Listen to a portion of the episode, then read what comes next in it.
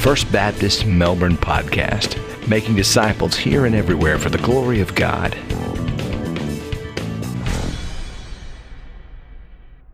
If you have your Bibles, and I hope that you do, would you turn with me to First Chronicles chapter 16? First Chronicles 16, you'll find that uh, in the Old Testament, right after the books of Samuel and the books of the Kings. Uh, I don't know if uh, anybody else is uh, excited, but I am excited about Thanksgiving this week. I love uh, Thanksgiving. And, you know, historically, this is a very special Thanksgiving. Uh, this is the 400th anniversary of what many people would consider the first Thanksgiving that happened back in 1621 when the Plymouth colonists who had come over on the Mayflower uh, celebrated with their Native American friends. And they had a reason on that particular day to give thanks. They had survived a very brutal winter the year before and had just had a successful corn harvest. And so they set aside a day, actually three days, uh, to celebrate and to thank the Lord. A couple hundred years later, in 1863, in the middle of the Civil War, uh, President Abraham Lincoln made it a national holiday. And we have been setting aside this fourth Thursday of November as a day for Thanksgiving in our country ever since. Now, the passage that we are looking at in God's Word today was like a Thanksgiving day for the ancient Israelites. Now, they had a reason on this particular day to celebrate and to thank God. And the reason that they had to thank God was that the Ark of the Covenant, which represented the very presence of God among his people, had come to the city of Jerusalem for the very first time. Now, this was the same ark that God had commanded Moses to construct in the wilderness. They carried the ark with them during those 40 years that they wandered in the desert. After they came into the promised land, the ark uh, had been in a number of locations, spent some time in Gilgal and in Bethel and in Shiloh. In the books of Samuel, we read about a time that the Philistines defeated the Israelites in battle and captured the ark and took it back to their own country. But you might remember that story. Every city that they took it to, uh, havoc uh, broke loose on them. And so finally they said, Here, you can have this back. And they gave the ark back to the Israelites. Uh, David had already tried one time, King David, to bring the ark to Jerusalem, but they didn't do it the right way. It didn't go so well.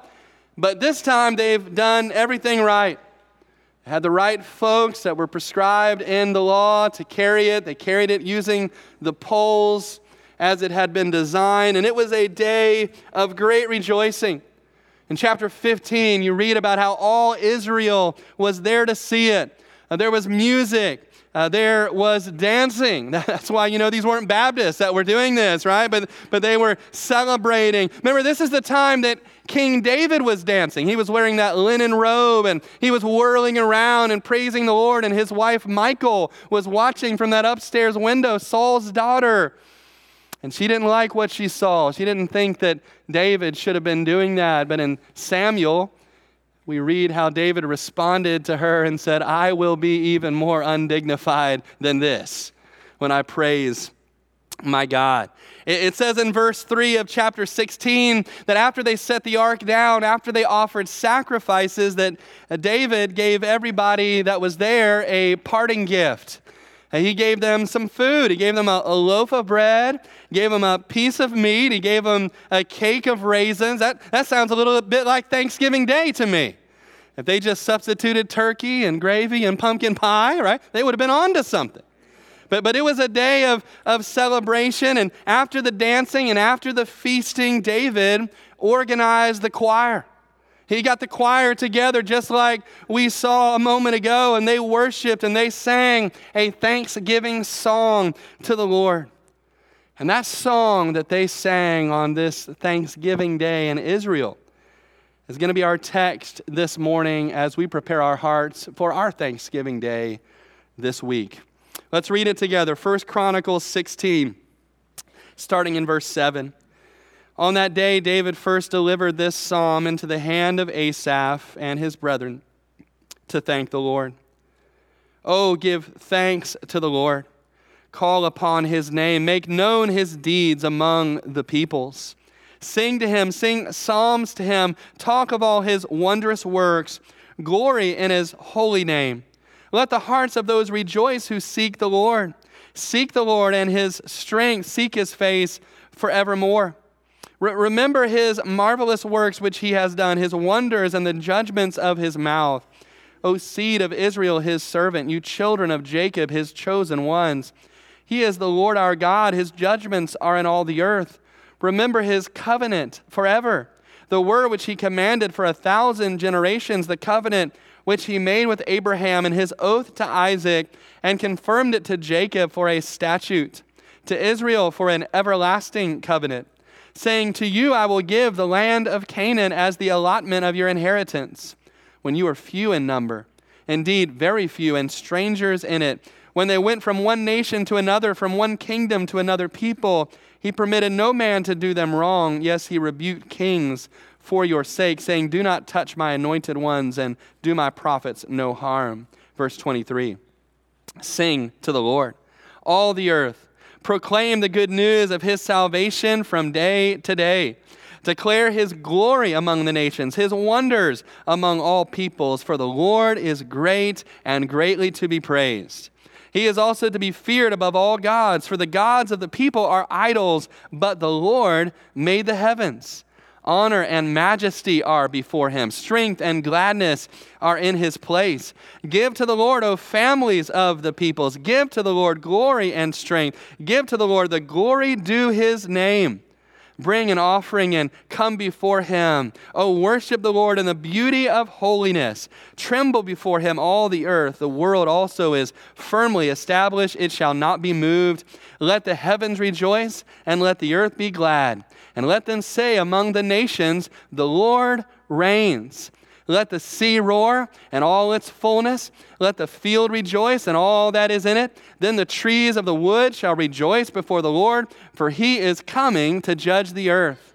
Oh, give thanks to the Lord, for he is good, for his mercy endures forever. And say, Save us, O God of our salvation. Gather us together and deliver us from the Gentiles to give thanks to your holy name, to triumph in your praise. Blessed be the Lord God of Israel from everlasting to everlasting. And all the people said, and can we say it together? Amen and praise the Lord. Father, we thank you for this song of thanksgiving that you have given to us. We pray today, Father, that you would speak to our hearts through this, your word. And Lord, that we might thank you from the depth of our soul for all you have done. In Jesus' name we pray.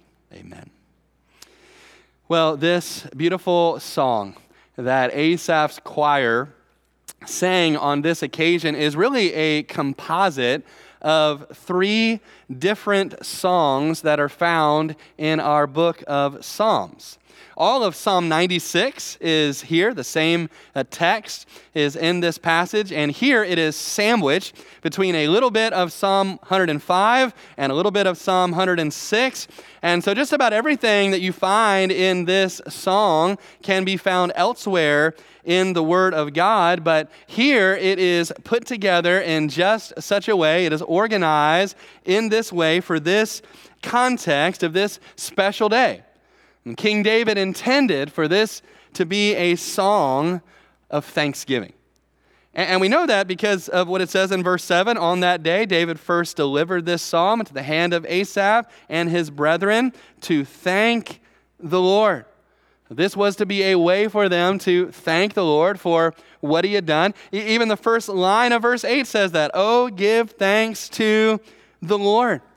And then as you read through the rest of the psalm, as we just did a moment ago, uh, there are a bunch of things that the singers are really commanding and calling on the people to do in order to express their thanks and their gratitude to God. In almost every verse in this psalm, there is a command for us to obey. Just look at the first few verses. Verse 8 Oh, give thanks to the Lord. We're being told to do that. Call upon his name. Make known his deeds among the peoples. Verse 9 Sing to him, sing psalms to him, talk of all his wondrous works. Verse 10 Glory in his holy name. And on and on it goes. And so these are commands that were not only for them to teach them how they should thank the Lord, these are commands for the people of God today.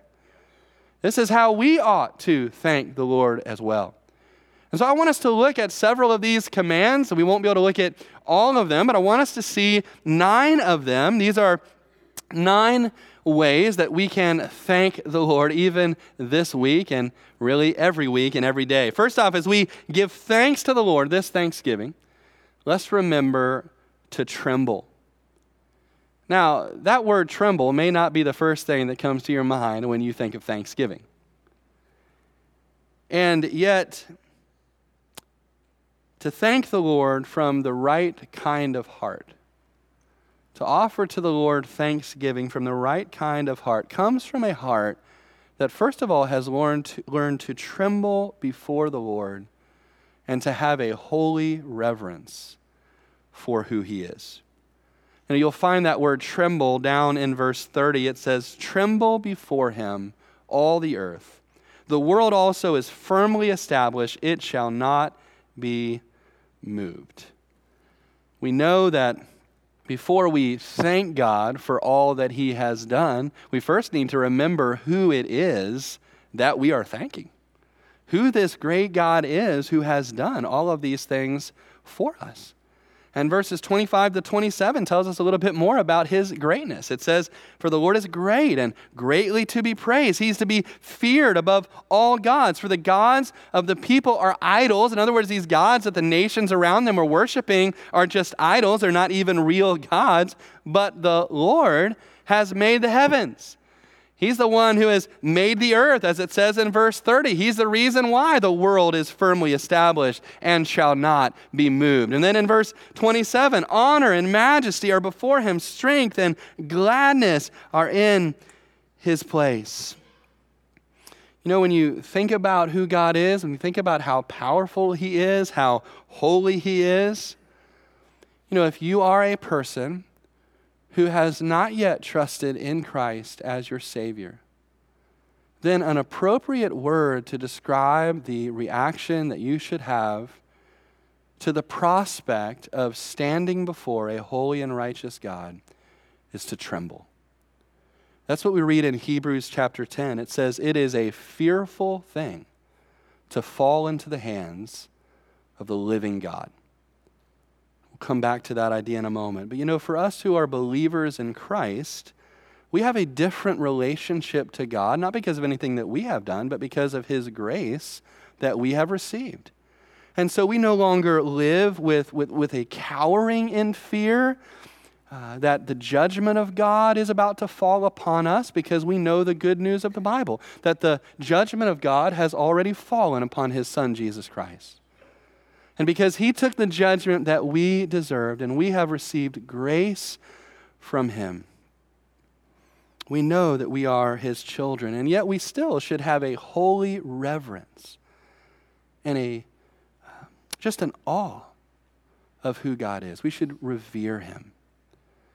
Last weekend, uh, we had a very special guest, a speaker with us, Nik Ripken, who uh, I know many of you were here to hear from him, but he's served as a missionary for 35 years in some of the most difficult places around the world. And he shared some incredible stories with us uh, last weekend. Uh, one that he shared uh, last Friday evening in our Insanity of God conference was a story about uh, four Somali believers that were close friends of his uh, that were martyred for their faith in Christ. And he had taken the Lord's Supper with them just about a week before uh, their martyrdom. And, you know, just again, sharing about the things that God had done and what he had seen. Uh, my two oldest sons were there that night to hear Nik share, and uh, they were already asleep by the time I got home. But the next morning, uh, when I woke up, my 10 year old, my son Micah, was sitting there in the chair, and, and the first thing that he said to me in the morning after Hello, Dad, was, That man that we heard speak last night, he, he is a saint. Now, clearly, I'm raising a, you know, a Catholic son, um, but uh, we know that, of course, we are all saints because of the holiness he has given to us, not our own. But, but I love that my son said that because it just showed that he, he revered this man. And, and you know, Nik, Nik Ripken's the kind of man I want my son to revere. The, the kind of man who has risked his life, literally, for the sake of the gospel. But, but here's the deal if, if we can hold and honor a man who has served God, how much more should we hold in honor and revere the Lord God Himself? True, deep gratitude starts with true, deep reverence for who He is. Here's the second thing we need to remember if we're going to give thanks to the Lord. We need to remember to call on the Lord's name. Look with me at the first verse in this song, verse 8. Oh, give thanks to the Lord, call upon his name. So, right after the singers tell the people to thank the Lord, they tell the people to call on his name. Now, here they don't really tell them what they're calling on his name for. But obviously, when we call to the Lord in prayer, we can call on his name for any number of things. But, but at least one of the things that we're to call on the Lord for, I think, becomes clear at the end of this song. If you go to verse 34, you read that same line again Oh, give thanks to the Lord. And then if you look in verse 35, they are calling on the name of the Lord, and they're calling on the name of the Lord and asking Him for salvation. Verse 35, and say to him, Save us, O God of our salvation. Gather us together, deliver us from the Gentiles, to give thanks to your holy name, to triumph in your praise. Uh, of course, as the people of God, we should always be calling on God as our Savior. Because we know that He still is our Savior. He saves us each and every day. And one day He will fully and finally save us when we come into His presence. We must also take to heart today that every one of us at some point in our lives has to call on the Lord and say something like this prayer that we read here in order to be saved. Because the Bible says that we are all sinners. Because of our sin against God, we are separated from Him.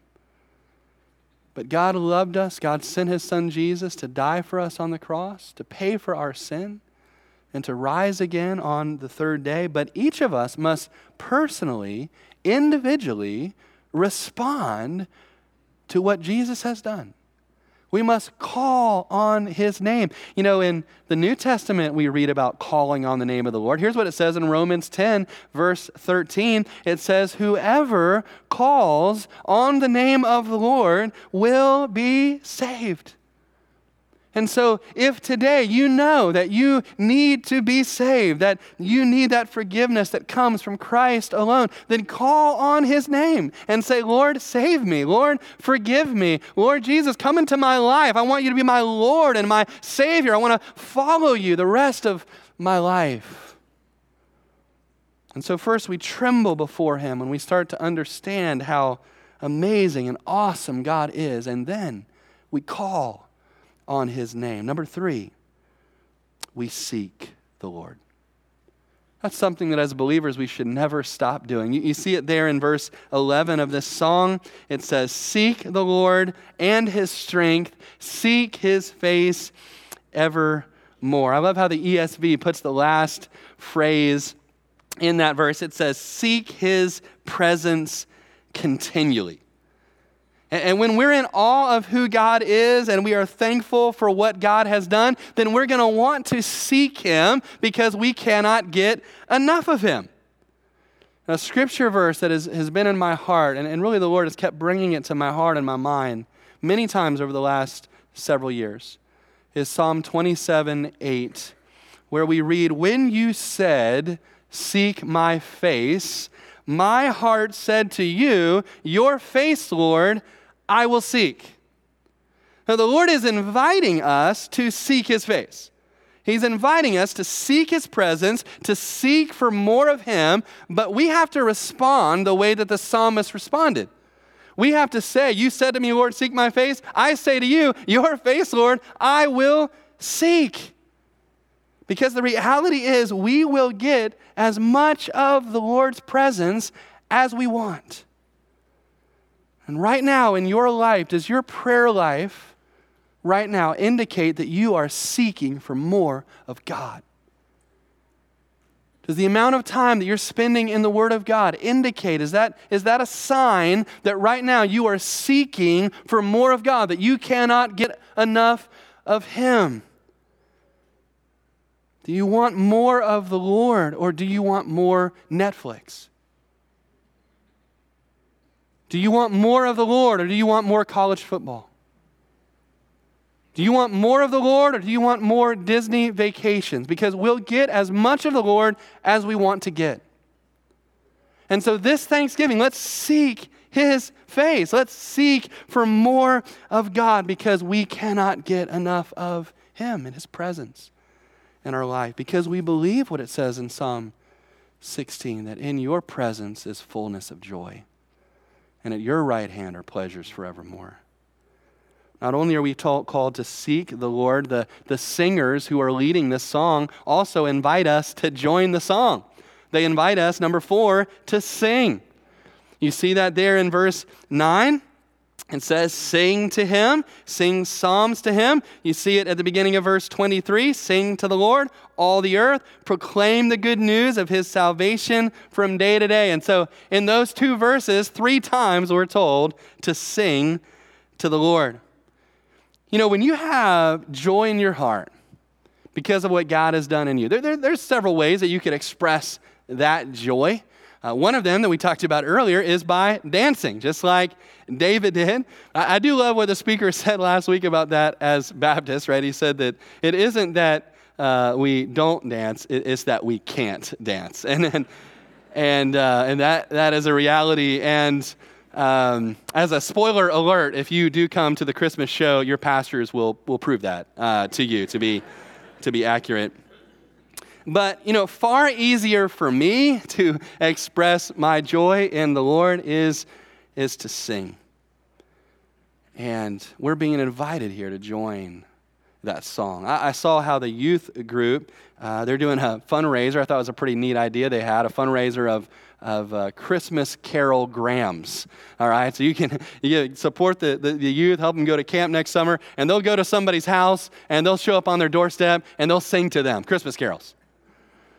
But you know, there, there's something about Christmas carols, at least for me, and, and if you've known these carols, you know, throughout your life, it's hard to just stand there and like listen to somebody else sing a carol right? Because what you, you, want? You want to join in that, right? You hear somebody sing Silent Night, and you're like, I want to sing Silent Night. You want to join in that. And, and, this should be true for all of our life. There should be something in us that wants to join the song. Because we have a new song to sing, church, every day. Because his mercies are new every morning. And so we tremble, we call, we seek, we sing. Number five, God's thankful people will also proclaim. So it's, it's not enough that the joy overflows, and so we have to sing and express our own joy because of what He's done in our life. We also cannot hold it back. We also have to proclaim what He has done for us to others because we love them and we want them to experience the same thing we've experienced. You know, over and over in this psalm, we, we read that, that theme if you look in verse 8, the end of verse 8, it says, Make known his deeds among the peoples. The end of verse 9, it says, Talk of all his wondrous works. The end of verse 23, it says, Proclaim the good news of his salvation from day to day. Verse 24, declare his glory among the nations, his wonders among all people. There's four different words that are used in this song that are all talking about the same thing to make known, to talk, to proclaim, to declare. But again, they're all saying the same thing that we cannot hold it back what he has done in our life. There's also, of course, a mission element in these verses as well because the singers are saying to make it known to all the peoples, all the nations Reminds me again of our Engage Missions week that we had last week. And let me just tell you what, what a great encouragement it is to see so many in our church who, who do have that passion to proclaim the good news in all the nations, to see so many in our church who, are, who have signed up already to go on mission next year and to do exactly what we just read to make his name known among all peoples. And there are many also who signed up and said, you know, I can't physically go, but I can pray, I can give, I can help others to go because that's what's in my heart. I want the nations to know about the Lord. And when that's what's in our heart, that's a reflection of what's in the heart of God, who says, let all the peoples praise him. So we proclaim. Number six, we also give. We see that in verses 28 and 29. Look at that with me. It says, Give to the Lord, O families of the peoples. Give to the Lord glory and strength. Give to the Lord the glory due his name. Bring an offering and come before him. That, word give in verse 28, in some translations, instead of give, you'll see the word ascribe there. Ascribe to the Lord. Because when you think about it, we really can't give to the Lord when it says give glory to the Lord, can we give to the Lord any more glory than he already possesses? Right? No, he shares his glory with us, right? We don't have any glory of our own to give to him. We can't add to his glory. When it says give to the Lord strength, can you give to someone who is omnipotent any more strength than he already possesses? No. And so we're not giving him glory, we're not giving him strength. What we're doing is we're ascribing those things to him. We're acknowledging those things, that they are true of Him. We understand that in our hearts, that He is glorious, that He is all powerful. We ascribe these truths to Him. And because we do, in the middle of verse 29, as an expression of what's in our hearts, it says, Bring an offering and come before Him. Again, not because he needs it. He doesn't need, he's not, he's not uh, missing anything, right? We're not giving him something he doesn't already have, but it's an expression of what is in our heart. That we know, Lord, you are worthy of, of my time, my treasure, my talent, my praise. And so I come before you with an offering and I lift it up to you because I know you're worthy of this and infinitely more than this.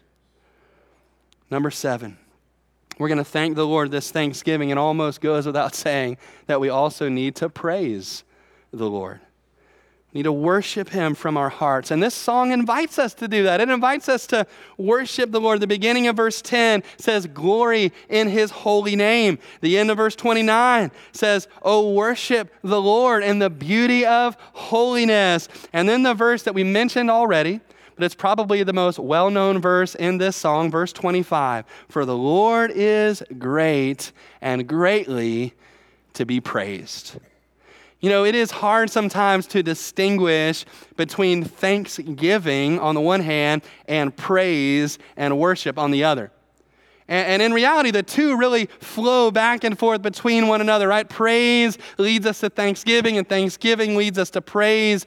But, but a really simple way to kind of understand that is that thanksgiving is when we're thanking the Lord for what he has done, whereas praise is when we're praising the Lord for who he is. And we need to do both.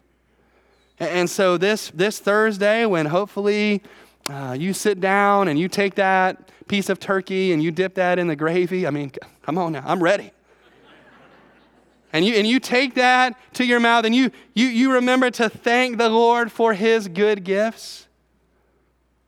Remember that every good gift comes from him and is a reflection of the goodness of who he is. And so let your thanksgiving lead you to praise. When you look around the table and you see your family sitting there and you see your friends there, remember to praise the Lord. Remember that the love that you share with one another in your family is but a dim reflection of the infinite love that flows from the heart of our Father for us. This Thanksgiving, let's praise the Lord. And you know what? Just to make sure you're all awake, why don't we just praise the Lord right now? Can we do that? So, y'all repeat after me The Lord is great, and greatly to be praised. All right, now come, there's a lot of people in here. Y'all can do better than that. Now, we're, going to try it one more time. And I, I, want the Sunday school classes across the hall right over here to wonder what has gotten, they, they've gone charismatic in there this morning. All right, so let's say, the Lord is great, Lord is great and greatly to be praised. And, to be praised. and He is, isn't He? Let's praise Him. Number eight, almost through. Let's anticipate. Let's anticipate the day that is coming when all of creation will join in the song. Look at verses 31 through 33. We read this Let the heavens rejoice.